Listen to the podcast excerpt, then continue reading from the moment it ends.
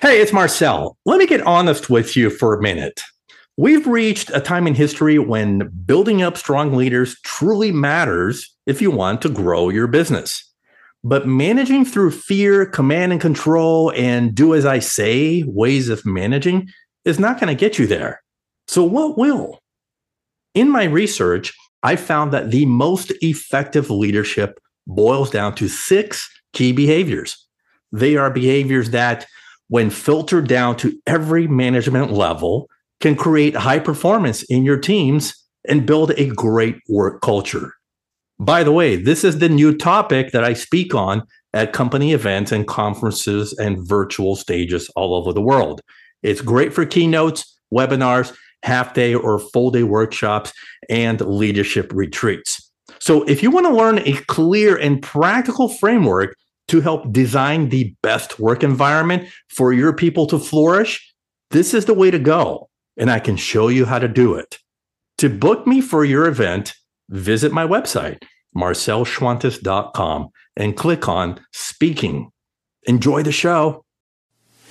The future of work isn't about shareholder value, technology, metrics, or automation. It's about being human and putting people first through actionable love.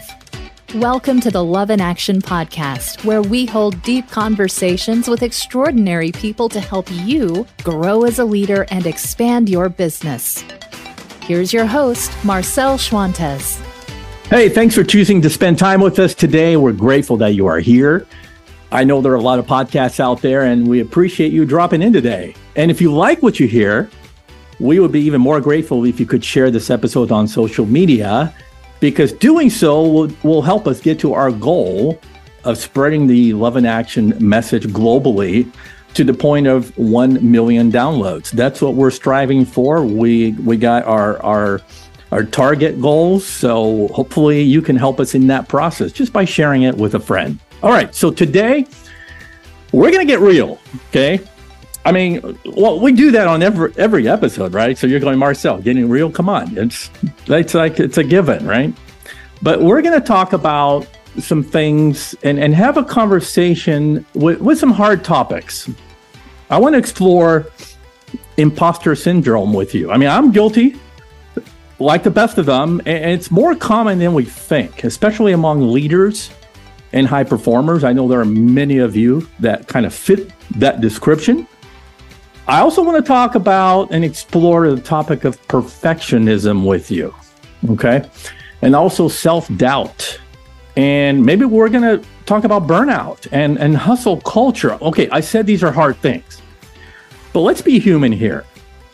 Every single one of us has probably experienced some of these things. I mean, let's be honest, right? But we need to know uh, how to overcome them so we don't get sucked into these bad habits and, and negative mindsets that hold us back from being our best selves.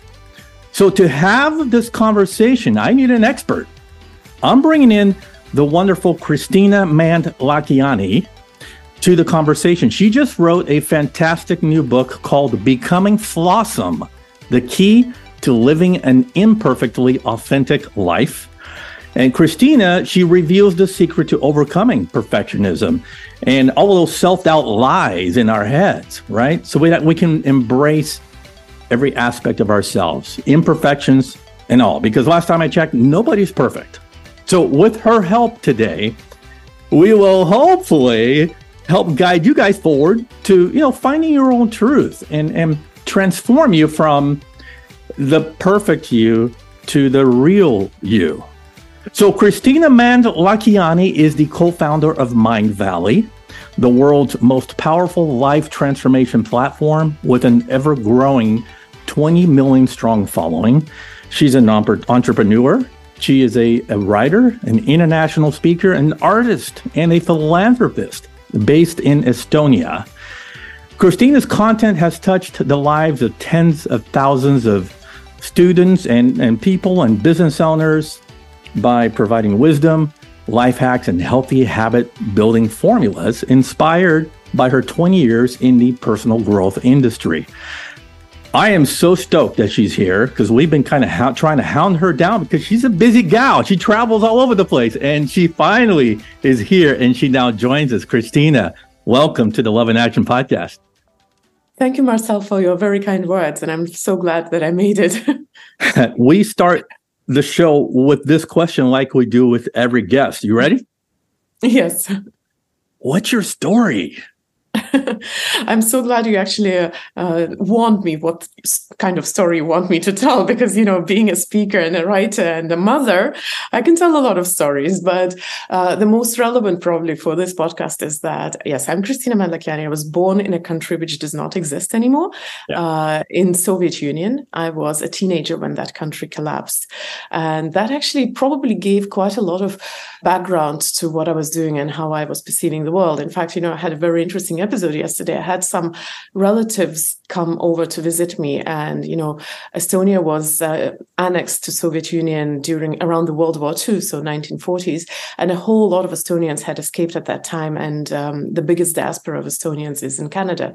So uh, this third generation Estonian Canadian uh, came to visit me, and I realized that I explained so many things with you know my uh, Soviet past. And I was thinking uh, later about that because uh, sometimes you might think that your past or your story uh, is the trauma that you carry along, and that this is something that you have to move on and and leave behind. But in my case, I think it just it just is it just huh. part, of, part of the story and sometimes i said funny things like you know when i moved to live in norway then my parents couldn't afford supporting me because the economic disparity was so huge between you know freshly uh, independent estonia and and uh, old european country and, and and things like that but but I'm actually grateful to that past. But of course, Soviet Union collapsed. Thank God. I uh, finished my education in uh, in the New World, so I understand the West well. Yeah, yeah. Uh, I married at the age of 25 because I'm the older generation. We married earlier. yeah. And then I moved to New York. I had lived in six countries uh, throughout my life, um, in Asia, U.S., Europe, and and yes, at some point I started um, co-founded a business Mindvalley so that's a, in a nutshell. Let's dive into uh, becoming flawsome. And here is the book cover for those of you watching on youtube. Um, so you know there's a the title has a kind of a play on words right? And and i think that's going to be the theme of our conversation. But why flawsome? Um you know the word uh, it's similar to my own life story. My career and my purpose and my mission found me. So the word found me. Uh, being a proper writer i knew one very simple rule. You first write a book and then you come up with a name for the book. You don't do the reverse. Yeah. So uh, the working titles were anything but uh, flawsome. The, the, word wasn't there. In fact uh, the word came so late in the book that we had to uh, adjust the manuscript a little bit so that there is at least uh, the word, uh, but there is no chapter called Flawsome, naturally. Uh, so uh, when the book was ready, I was writing a book about finding your path back to you because uh, at some point I realized that I had lost myself in my life. Uh, and I mm. was uh, writing a book about how do you find your path back to yourself. Uh, and that was literally what the book is about. And then when the book was ready, I, I came across this word on um, somewhere on the internet. And um, I just loved it because when I saw it, I knew that was what my book was about. Yeah. And I think that's also beautiful. It don't it doesn't have to be the other way around. Right. Right. So speaking of beautiful, I love the, the the you start the book right from the from the get go talking about authenticity, and oh no, we all struggle with being authentic. Some of us don't even know what what that means anymore because it's just a, such a, a catch all buzz term, right? And and uh, you know others will take advantage of of being authentic by speaking their minds and telling people whatever comes up with them. You know, they don't realize that they're offending and being a complete well a jerk, excuse me. I'm, I don't want my podcast to have the asterisk with the with the language. Anyway, so how would you define authenticity in this case?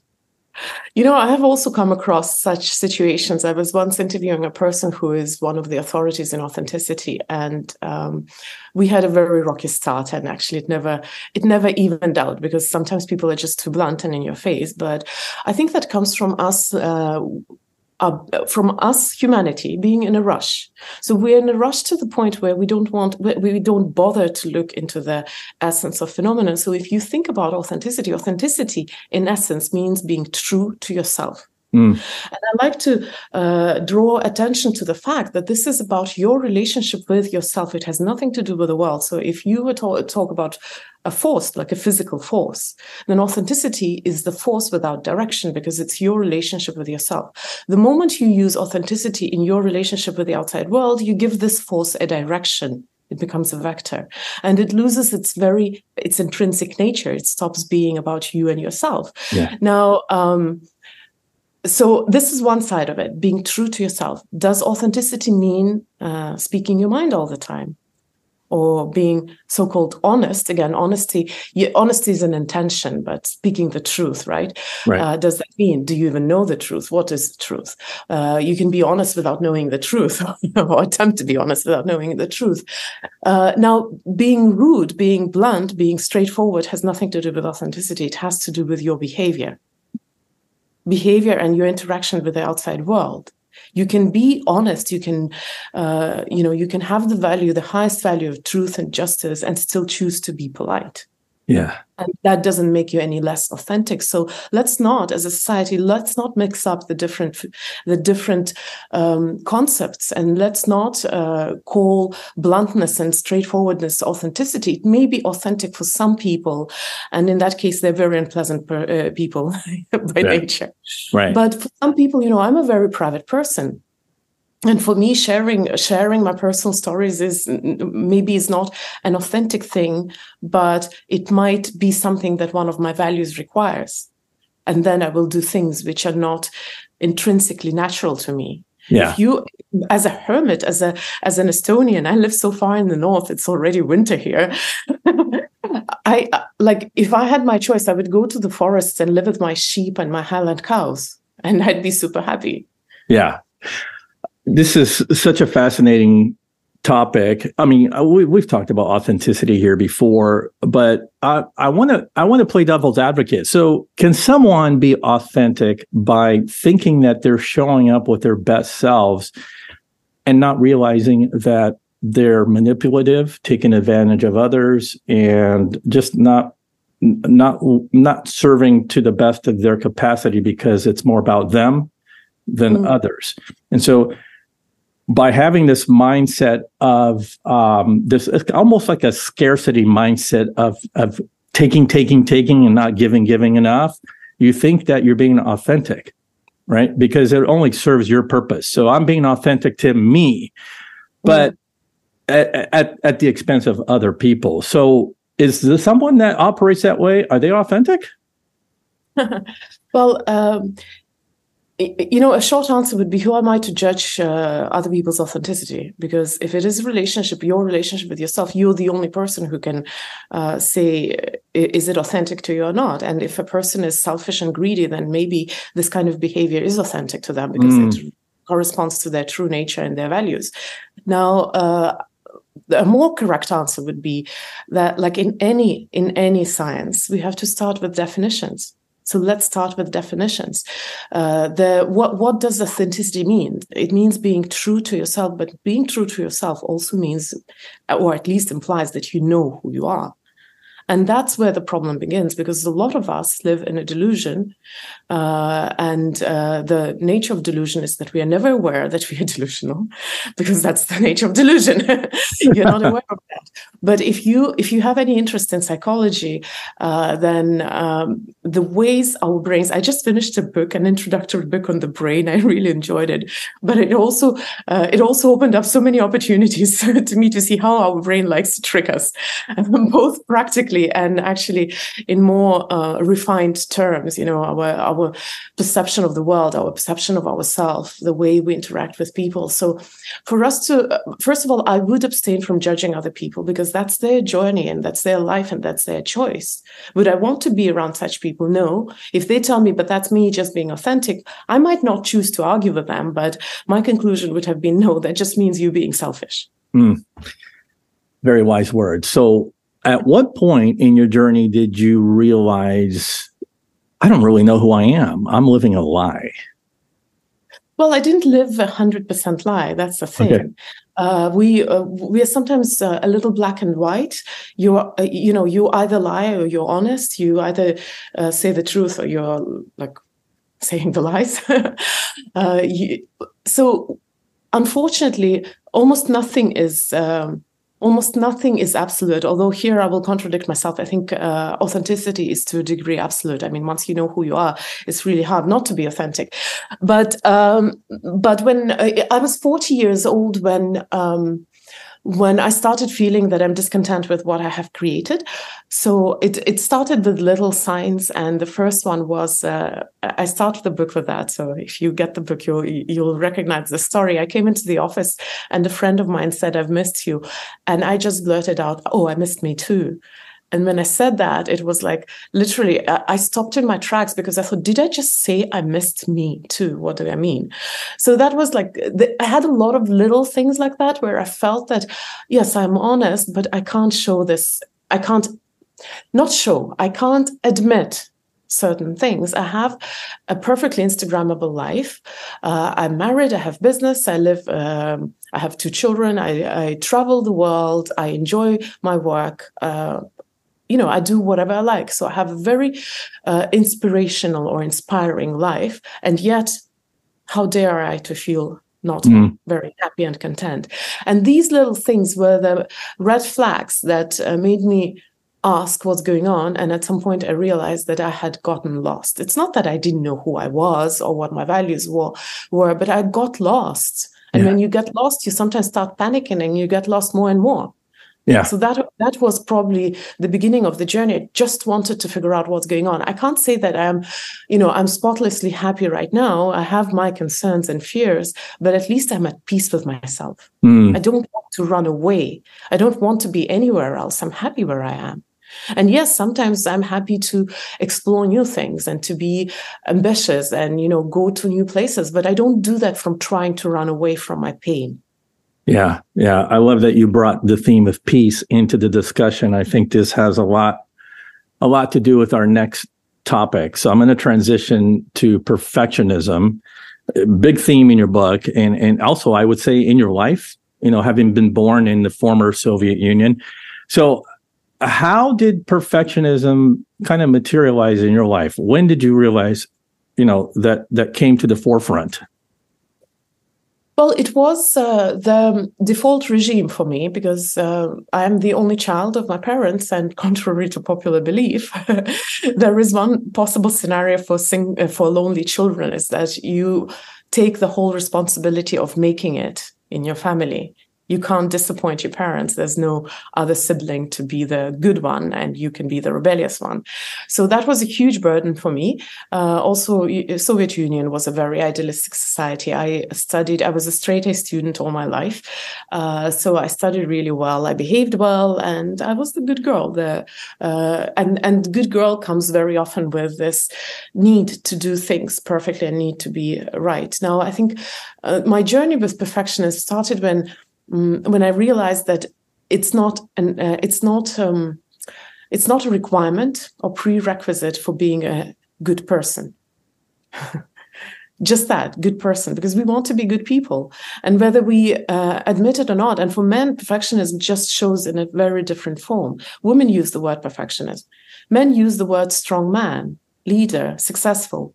This is also about perfection to a great degree. You don't allow weaknesses.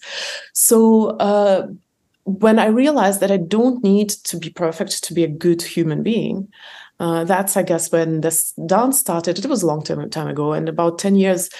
Uh, or maybe more ago, I heard this wonderful phrase from one of my friends. He said, "I'm a recovering perfectionist," and I was like, "Yes, I'm a recovering perfectionist." And I, I loved this phrase, and I used it until I was about forty, and I realized that I can't recover from being myself. I cannot recover from being perfectionist. It's part of me. So the question is not whether I can recover from it or I can eradicate it. The question is how how can I come to terms with it and live with it so that it doesn't prevent me from doing things. Yeah. Okay. Walk us through maybe some some of the steps that help us to break away from that, you know, from from living that perfect picture of of ourselves that really doesn't exist. It's uh you know, it's a little unfair to to uh, give the answer to this question in a short yeah. form, mostly because it is a journey. Usually, you know, in psychology, they have this uh, interesting um, concept that if uh, some some problem, uh, let's say, or some trauma took you a certain amount of time to to happen or to create this problem, you require at least half that time to to undo yeah. it.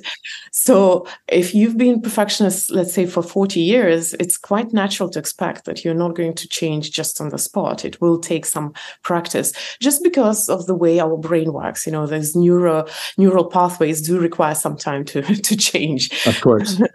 so uh, so I guess. Um, I guess we have to start with challenging uh, a lot of the um, paradigms which uh, we hold dear, like the yeah. paradigm of success what does it mean?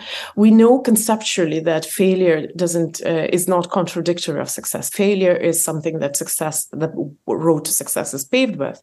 Yet if you ask people how many times do we get paralyzed or we stall because we are afraid to fail or to be less than perfect.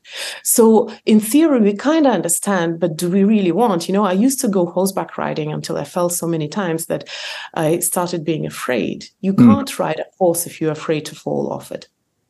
You just can't. So uh, let's, I, I, guess the easiest way, and I will not go deeper because there are so many um, facets and layers to, to living with perfectionism because it's not just um, just recognizing that you have it, uh, but actually being functional with it.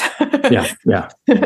so, so, the first the first one would be just just uh, re. Uh, reconceptualize what failure means to you yeah. or imperfection try to live with that. Yeah. It's really, gosh, the more I think about it, it is, um, you know, people, we talk about the, the studies on growth mindset versus fixed mindset, right? Uh, I think that's Angela Duckworth's work. And uh, it's it's orienting yourself always constantly to self-awareness, to challenging your assumptions, to just kind of maybe even stepping a stepping back from what what your worldview is at that moment when you try to impose it on other people. It's like, okay, hold on a second. Let me pause and think this through. Uh, right? Because it's always when we live in, in the script, scripting, like you said, if you've lived in this scripting in your mind for 40 years, there's no flip of the switch. It is a constant kind of challenging of your worldview, challenging of, of that, that that kind of mindset that that you've existed for so long. And I think that's like just chipping away and chipping away at it. Um, and and I think it's conversations that have a lot to do with it. When you sit down in a in a group of people, right, and uh, and you try to uh, force your world opinion on others. To me i wonder how much that those interactions have to do with those points along your journey where you become less or have a less tendency to become perfectionistic right? The more you sit down with people and activate your curiosity right?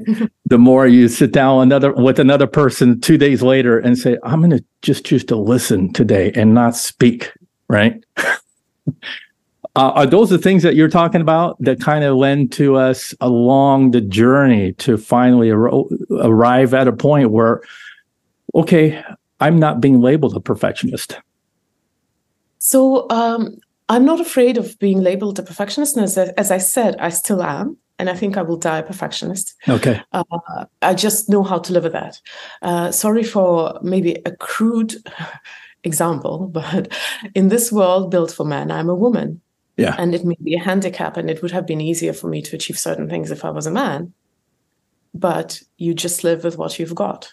And perfectionism, and I know it's not very fair comparison because uh, gender is something which, well, nowadays you can change gender as well, but um, it's so, you know sorry for a maybe misapplied quote but it's gandalf who said um, to frodo when frodo said why do i have to do that he said we don't always get to choose the time when we live, but we always get to choose what we do with the time that is given to us. Mm. So you don't always get to choose your dragons, but you get to choose are you going to make them your curse or your blessing? So perfectionism is something which I have, and as I said, I can't. I can't eradicate a part of me uh, it's uh, it's like amputation you know. So i just I, I just need to learn how to live with that. Now when it comes to the conversations and the the the book journey the book journey is actually as i said it's uh, it's a journey back to understanding yourself and to knowing yourself. So it's i'm not following my own path because uh, i'm quite aware that my own journey is my own journey. And you know maybe some people would find it interesting to read but i didn't want to write a book about myself it's not a book about me, not even about my experience, but it's inspired by my experience. And sometimes I use my life as an illustration. But this is, this book is the reader's journey. The moment mm-hmm. somebody picks up the book, it's their journey. And how they're going to walk that journey depends on their circumstances, on their uh, worldview right now, on their experiences. And for some people, it's about perfectionism. For other people, it's the reverse of that. I, uh, you know, when I uh, started publicizing the book, I realized there were different types of people, and very similar to perfectionism is this underdog type. The type that is actually pretty good with failure and with, uh, you know, with the imperfection, but they have issues with their self worth you mentioned it a little bit you know the imposter syndrome. I, I you know i sometimes uh, uh, struggle with both the imposter syndrome and also the question why am i not as famous as i should be? Hmm. why is this person having like 3 million followers when they say such tried boring stuff? So um, what kind of dragons uh, the reader is going to uh, encounter while reading the book I have no idea. There are so many people out there in the world, and uh, every journey is unique. Yeah. Um, the important thing is, uh, uh, and and this is what's common to each journey, is learning to be honest with yourself. And honesty starts with a very simple realization: I may be wrong. Yeah. Any time of the day, I may be wrong. And that is actually such a liberating idea. I may be wrong because the moment, you know, you mentioned this uh, growth mindset. I think growth mindset with just the starts with that, just the simple acknowledgement. Any time of the day, I may be wrong. Yeah. Then uh, we talk about kindness and, and courage and all these things. But in essence, authenticity is about your relationship with yourself. And any relationship starts with, with honesty, with with being clear who you're dealing with, with commitment, with kindness, yeah. with love. Oh, that's so good. So I want to talk about hustle culture. You know, those those darling billionaires, the tech founders that that we read about. Not all of them, but some of them. They model hustle culture. You know, to them it's a badge of honor and status symbol, maybe you know, to put in 16, 18 hours a day in the name of productivity and results and scaling our business, right? And then other people learn that it's a cultural expectation. Some may even mandate it as a as an expectation of of of the job. So let's get into this mindset of um, first how how hustle culture became so prevalent in Western society. But what have you seen? I mean, coming from the east, you know, Eastern Europe. What have you what have you seen here in America that gets people sucked into this hustle culture? Well, in uh, Soviet days, we also hustled, but in a different way. It was a socialist uh, country, so if you chose not to, the state would still take care of you. But uh, and I'm not a sociologist, so of course I don't know the background of how how this evolved. But I think mm-hmm. it has a lot to do with a very simple idea that we hold dear: that uh, success requires hard work, sweat, blood, and sacrifices. Mm. And almost every story that you uh, see in popular culture or in uh, in classical literature, for example, even uh, it all talks about how we have to struggle through a lot of challenges and and um, predicaments to achieve success. And if uh, if we don't um, suffer, if there's no resistance then we feel that something is wrong. Either this is not success, we are phonies, we are imposters, or it's not going to be sustainable.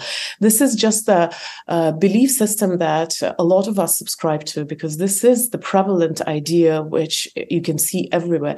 It might be, you know, you, you've heard about marketing, of course, and it might be all down to just what sells. You know, if you were watching a movie about somebody enjoying their work, loving it, and doing it effortlessly, it would probably not make much of a movie. But there are a lot of success examples like that where people do the right thing and they love what they do and they succeed and they never see it as a sacrifice or hard work or sweat and blood. They just do what they love. uh, but they would make really boring plot lines for movies and books. Right. Uh, that's one side. The other side is uh, because it's such a prevalent idea. Actually, before I go into that, uh, why why it's important? Uh, an analogy would be when you go to the gym if you want to exercise, you put certain weights on the machines in the gym. And when you're done with your training, if your uh, muscles don't burn, you feel that you haven't done enough exercise, so you're not benefiting from it. So the next time when you go, uh, go you'll obviously increase the weight so that you your muscles burn because we uh, we understand that this resistance, this burning sensation, is the positive sign that means that your body is getting benefits from the exercise. So uh, sacrifices, hustle, um, you know, hard work. It's the resistance which we equate to the results. And if we don't feel it, we think that the results are not following. So we do more of it. Mm-hmm. Very often we create resistance. There is even such a funny phenomenon as active procrastination. It comes from a very old uh, research from the beginning of the 20th century, you know, the Dodson Yerkes, uh, uh, uh, this um, curve about the bell curve stress and um, and performance. So a lot of people believe in that uh, to the point where they they just start sabotaging themselves if they don't feel that burn, the resistance, this the pain, the the sacrifice, the sweat and the blood, and so on. Now, the other side of it is that we feel guilty if we don't do that. And I do that too. I'm a very leisurely person. So if I'm reading a book and somebody's passing by, I try to make a much more serious face just in case. What if they judge me lazy because I'm reading a book in the middle of the day? so it does help when you read Plato. At least they don't judge you too much. but that jokes aside, uh, jokes aside, uh, you know, we very often make a show also of how busy we are. Now, the difference, and I know quite a few billionaires personally, and I've visited them, uh, and uh, I'm not throwing people under the train, I know, but for example, Branson spends a lot of time with his family doing sports, enjoying himself. Uh, our very dear friend who lives uh, right next to him on the private island also spends at least a few hours every day just walking.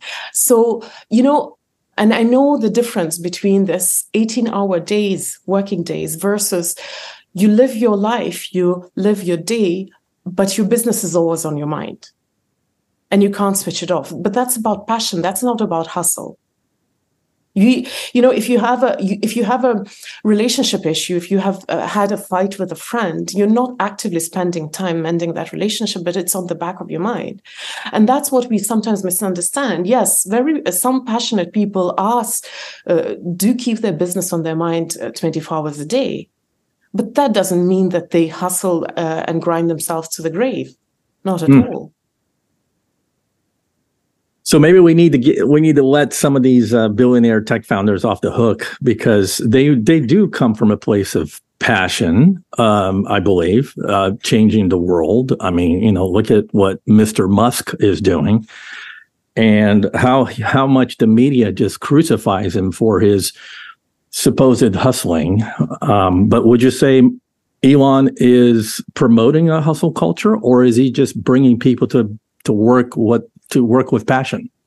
I wouldn't uh, dare to probably comment on Elon Musk because I'm not interested enough. I mean, of course, I know all the news, but I'm not interested yeah. enough to go deep into articles about him and mm-hmm. you know form my own opinion.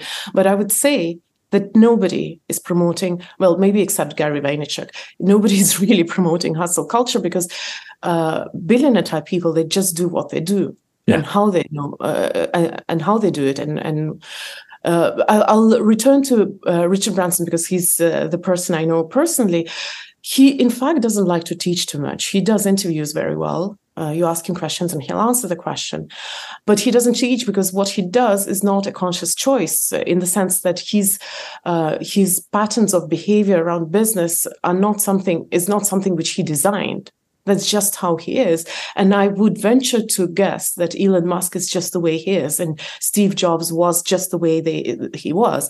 But we are very different. And it doesn't mean that we all have to be like them. There are plenty of people who create huge things, meaningful things, uh, have a lot of money, but their way is different. There are a lot of, uh, I'm sorry to use that word, but lazy people who have actually left a mark in the humanity Because, and again, I will misapply this principle, but because there's no research directly to that, but think of the Pareto principle. Only 20% of your actions brings 80% of your results. Right.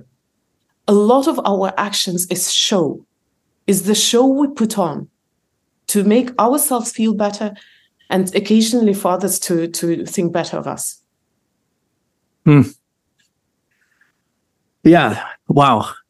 So, can I pull a concept from your book that uh, I thought was kind of cool? You know, I grew up in Southern California with the surfing culture, and you talk about surfing as an antidote to hustling. What is surfing, and why is it better for us? So you you could equate it to flow, uh, and flow theory is actually quite popularized. There's quite a lot of contemporary research on that, so you can go into that, and there will be some numbers. but in my case, I wanted the a slightly different analogy because you know hustling is like being a hamster in a wheel. Uh, there's a lot of uh, movement of those little paws. Like, yeah, that's good. Stays in the place. yeah, yeah. Maybe that's uh, the point of hustling, so that the wheel stays in place. I think hustling is the um, maintaining quote the maintaining status quo uh, uh, mode or maybe or maybe the executive mode you know you execute things as a hustler.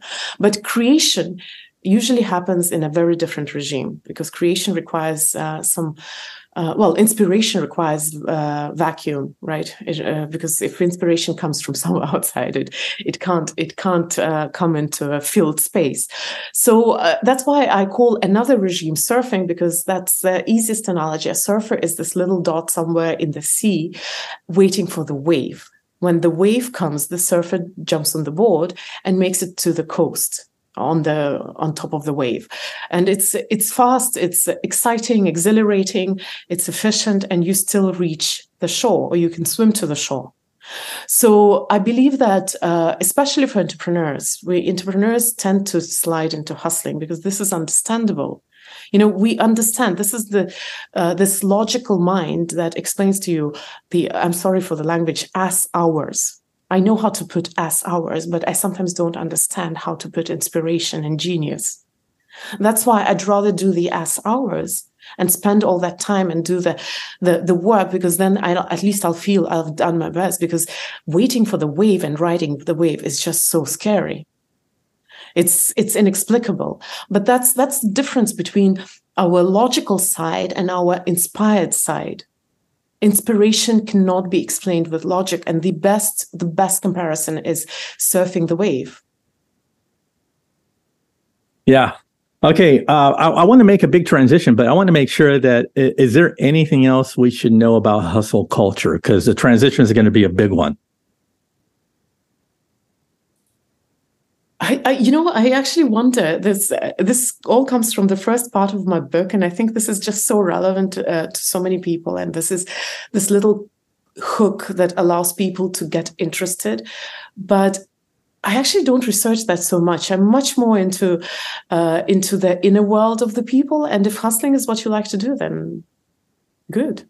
If you're happy, if you're, or the only problem with hustling is that very often we do that to run away from bigger problems which are just inexplicable and hard to solve. Wow. Okay. That is profound. Okay, vulnerability. Here we go.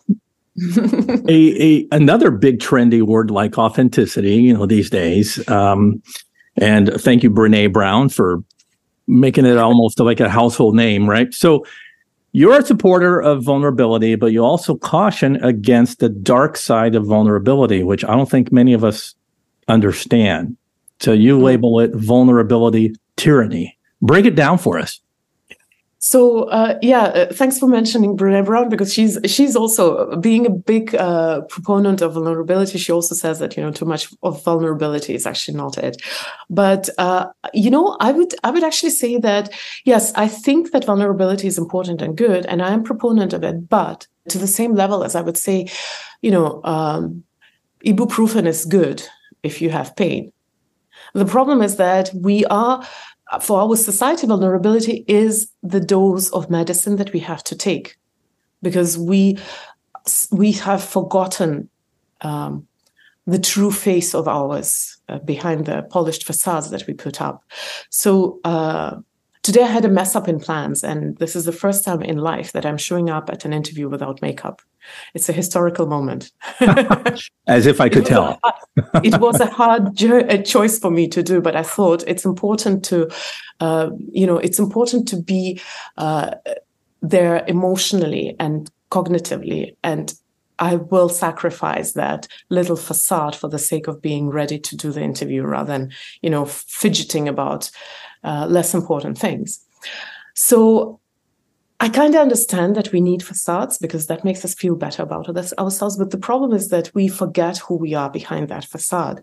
Now, vulnerability is the medicine that we as a society should take, but it is as, it is as far as it goes. Uh, and I don't think that is a solution for everything because vulnerability in essence means you have to put yourself in the situation where you are uh, you're a little bit helpless or you're at the mercy of others right is it absolutely necessary well, we are at the mercy of people when we fly the plane, for example, or, or, other situations. But is it absolutely necessary for an uh, authentic, fulfilled, happy life? I do not know. I think if you if you've reached the point of honesty with yourself, you can uh, you can choose to use vulnerability in those circumstances where it is absolutely necessary. Do I need to be vulnerable with people in my team? Well, if we are messing up and they're looking up to me, maybe I, I do. But just for the sake of being vulnerable because this is fashionable, maybe what you, you, know we have to we have to choose our measures based on our circumstances like you wouldn't pop ibuprofen if uh, i don't know you have indigestion but you would do that if you have a headache right so vulnerability is just one of those medicines which we sometimes have to take but it's not uh, it's it's not something that you need on a daily basis. And i know i'm saying something so horrible and a lot of people will hate me for that. Well, I think it's important to distinguish between, you know, what what vulnerability is and what it's not, especially in a in a you know, in the I guess I hate to say the word transactional, in a transactional um, way of conducting business day to day, because you know sometimes that's what that's what it is, and we want to break down those walls, but it doesn't give you license to say share your deepest, darkest secrets, you know, in in public or in front of a team and and so uh, to me it's it's it's not you know it's not if you're coming from a traumatic life event or or a life of trauma there are places tell me if you're tracking with this there are places to go to eh, to express those kind of intensely painful emotions and i wouldn't say that the workplace is the right environment for that. We can certainly support people and point them in the right direction. I just don't know if in the course of the business day you want to you want to open up that much of a window for people to jump through, right? So I don't know. What are your thoughts on that? You know, thank you for for feeding me my own food. we should have started with the definition. You're right. So uh, the definition of vulnerability if, is um, is uh, taking a brave action without knowing uh, how it's going to be perceived or without knowing the consequences right so it's it's uh, courage in the face of uncertainty mm. so that's uh, the well currently accepted definition of vulnerability. Now, you mentioned breaking down the walls. Um, you know, we're sometimes so self obsessed that we think that the only way to break down the walls is just let me share a story about you. And then maybe you're going to be so inspired that you'll share your story. You know, sometimes I put up posts about the things that I'm afraid. And you, of course, some people will say, like, oh, thank you, because I'm also afraid of the same things or, or something like that. But it's not it's not the only way to break down the walls. Imagine you're having a meeting or a conversation, let's say with your colleagues, sometimes breaking down the walls is just being there, not judging, being kind, being understanding, listening, hearing. Mm-hmm. This can also break down the walls. It has nothing to do with you being vulnerable, but it's sometimes more practical in uh, in, in in relationships with other people. Now, the problem that we uh, currently have is that because the vulnerability um, has become such a buzzword, um, the very striking example is when somebody comes up on stage and shares something so touching, something so painful, and everybody's in tears and snot, and and everybody's like, "Oh my God, we are so vulnerable and we feel so connected, so human." Right. But that's an extreme example. You can be vulnerable uh, in the situations where you're not sharing anything about yourself. You know, if you uh, if you're trying to make friends in the new place and you you approach someone and try to be nice to them, that's also making you vulnerable. In my case, I like to make jokes, and I'm not very good at joking. And very often, uh, my jokes end up being met with icy silence. And I have been vulnerable in that moment because I was trying to lift up the mood. And what I got was misunderstanding. Yeah. And I shared nothing about myself personally. So it's very important to understand now as a speaker, I have stories about my life, of course, which I share. I don't share everything naturally because I'm a very private person, but I have stories about my life, about my mistakes, about my uh, hard moments, which I share from stage, but I've shared them from stage several times. And I know exactly what reactions they are going to elicit in my audience. Yeah. When I share that story, even if a tear comes to my eye, it doesn't make me vulnerable because I do that as a means of driving a point. I know the outcome exactly. That's it. That's it right there. So for people that are going that may be thinking, Marcel, you're going against what you preach. I just want to be clear that it's I, I'm not encouraging sharing of painful and traumatic events to be a cultural or social norm in the day to day of work. But I have seen play uh, situations where somebody shares something uh, out of a vulnerable space and other people are so touched by it that it brings people together. And like you said those are special occasions that we have to treasure um, and and and not discourage people from from from doing that. I mean yeah and, and so it's it's when it's when the work environment becomes an open space for therapy that to me is we need now now to protect the workplace from becoming to from you know coming into to a meeting uh, and and circle the chairs and start to share like you're in a 12 step program okay? Well you know uh, there is also such a concept that uh, when people are too vulnerable or share too much that this is just an emotional dump very often that's the way people deal with their hard emotions. They just dump it all out because you know if i let it all out you can't you can't judge me anymore. And that's also the question is everything has to have a purpose and a reason what what are you trying to achieve with your communication yeah. if, you, if you're trying to achieve with your communication is feel better then please be honest about it you're just trying to make yourself feel better now again i've been in personal growth for 20 years and i've seen speakers uh, the best speakers in the world and trust me i've seen speakers who share very personal stories on stage shed a tear, and yet later they're afraid to admit that they don't know something or they may have been wrong with something. Now, sometimes admitting that you don't know the answer or you're lost is much more vulnerable than sharing a story that you, you know. Yeah. That so has I'm, nothing to do with work. right. So I'm going to bring this back to work and I'm going to push back against the forces of hypermasculinity. Okay, Kristina. So and and here's here's here's what what I see so often in my coaching sessions and my you know when I sit down with the executives is that lack of vulnerability because they think that it's the soft and warm fuzzy stuff that we've been talking about um, you know sharing and deep emotions and all that.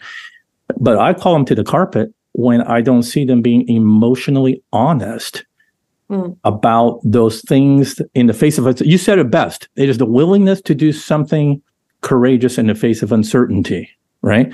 So, how often do leaders sweep something under the rug because they are afraid of showing up by being emotionally honest, emotionally present about a situation that is going to affect other people in the workplace? You know, a customer pulling out of, of, of an account, a project gone south, et cetera. Right. So, yeah, in those moments is when vulnerability needs to to show up. And that's when it's most effective, I think, is when things are uncertain and we don't know the way forward to mm. oh, to stand in that vulnerable space with people and say, here's what's going on.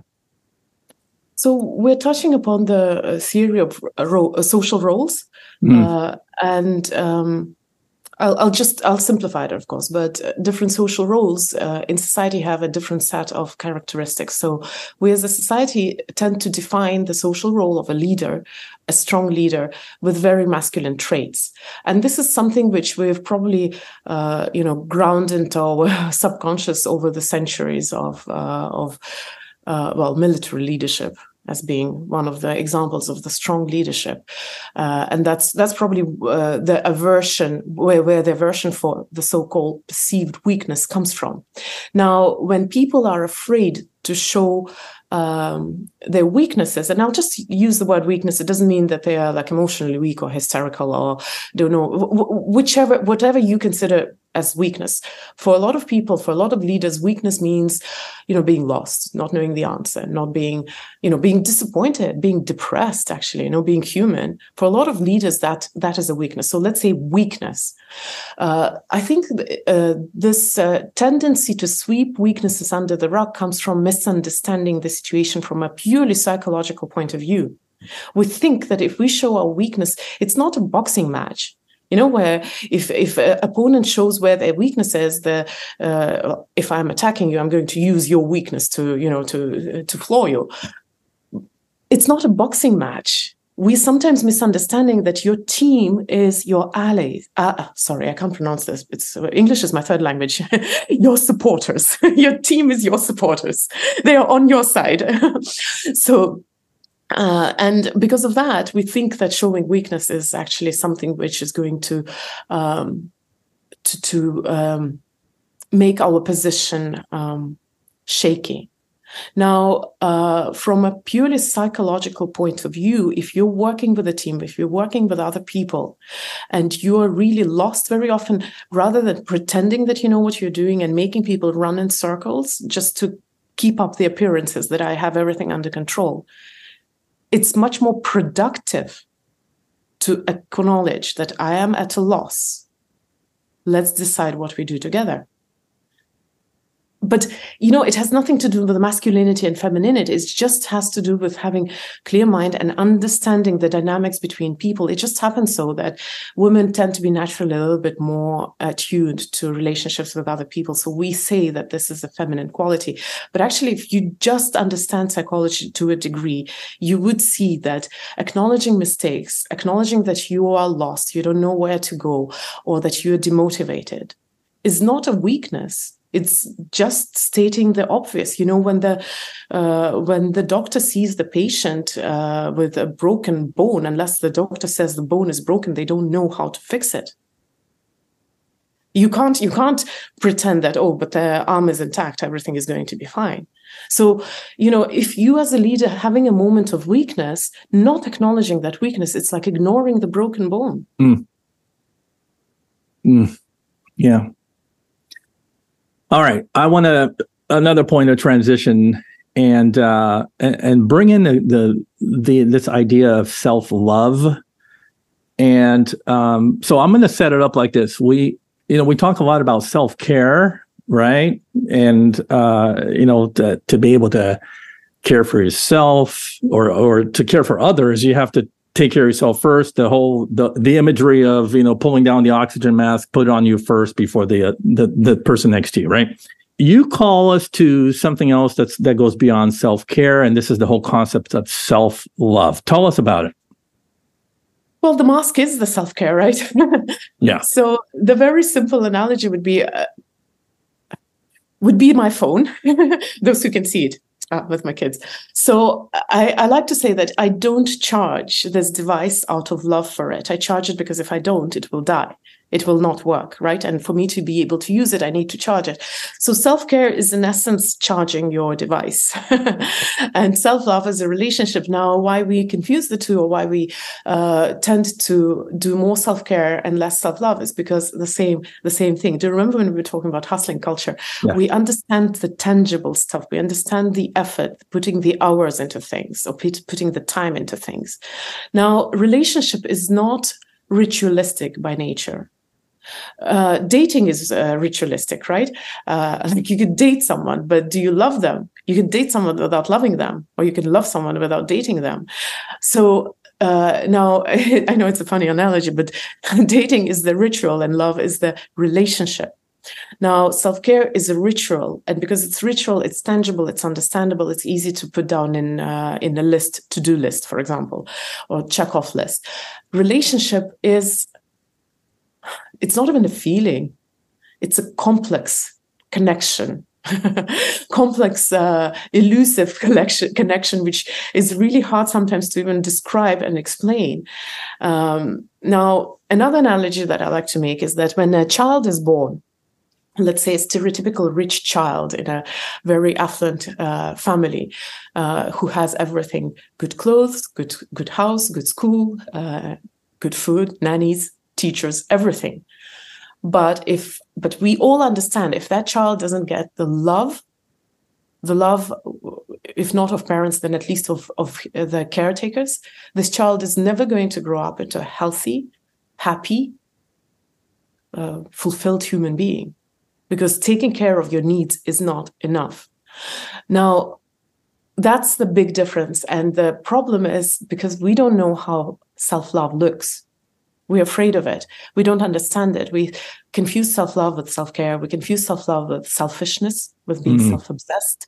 We confuse self love with indulgence, complacency. So we are afraid of it. We don't know how it looks. So that's why we uh, do the simple thing the rituals, which makes us feel a little better. Can you give us some examples of the rituals? Well, uh, meditate, go out for a walk, take a shower, have a bath. Yeah. This is a very good care of your body, and some some of those rituals might make you feel a little better emotionally. But self love is when you wake up depressed, you don't take a shower, you don't meditate, you don't go on a walk, but you don't hate yourself for that you recognize your humanity you recognize that you're having a problem you are committed enough to actually deal with that problem and not you know um, eat yourself up for for for not taking care of yourself yeah i know it's a slippery slope i'm going to bring us to a slow kind of close but i want to make sure that uh, there's a couple of stones I want to turn. One is what's your definition of success? Oh, I'll be very boring. Success is uh, being the best in the world in something, not maybe in the world, but one of the best, let's say on top, uh, whether it's you in your professional career or, or, or money. And I like to keep it at that. Okay. And I know there are a lot of questions, but uh, uh, and I'll probably go a little bit ahead and answer uh, the biggest objection. How about happiness and fulfillment? That's about happiness and fulfillment. It's not about success. And yes, success without happiness is probably useless and probably not going to make you happy, obviously. but by clash, clashing and colliding all the um, all the um, concepts, we are doing disservice both to success and to happiness and fulfillment. I'd like to keep them separate because I think what we lack as a society is a serious conversation about happiness and fulfillment. Mm. Let's not lump it under success. Yeah. Do you have that that kind of that one line statement that defines living a flawsome life? If you were to boil down this whole conversation to the bottom line, how do we live a flawsome life? Uh, it's a little it's a little twist to one quote that I heard. Uh, so I'll, I'll, I'll give the original. Happy are those people who are on a, on a detour and can still enjoy the scenery. Oh, okay, I like that. Is about. very good, very good. Well, Kristina, what what's your ultimate hope for for people reading this book? I, I would like the people who read my book to come to peace with themselves. Okay. Just that. Yeah. It's funny that we kind of started on that on that. We you brought peace into the discussion. And we're ending it with peace. Hmm. Maybe it's my characteristic of my age. All right. As we uh, come down to the wire, I pose you the leadership love question.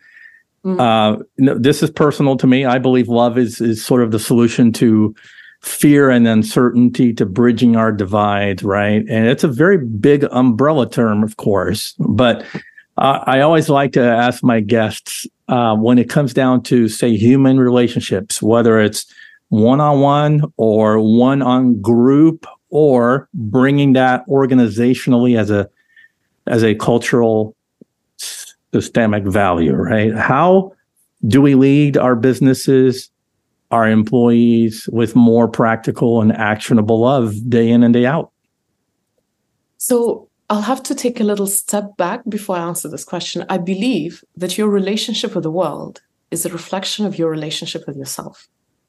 Hmm. So if you learn to be kind, uh, patient, loving, understanding with yourself, it's much easier to be so with other people. So I would bring it back. Uh, how do you bring more love into your work environment or any environment for that matter?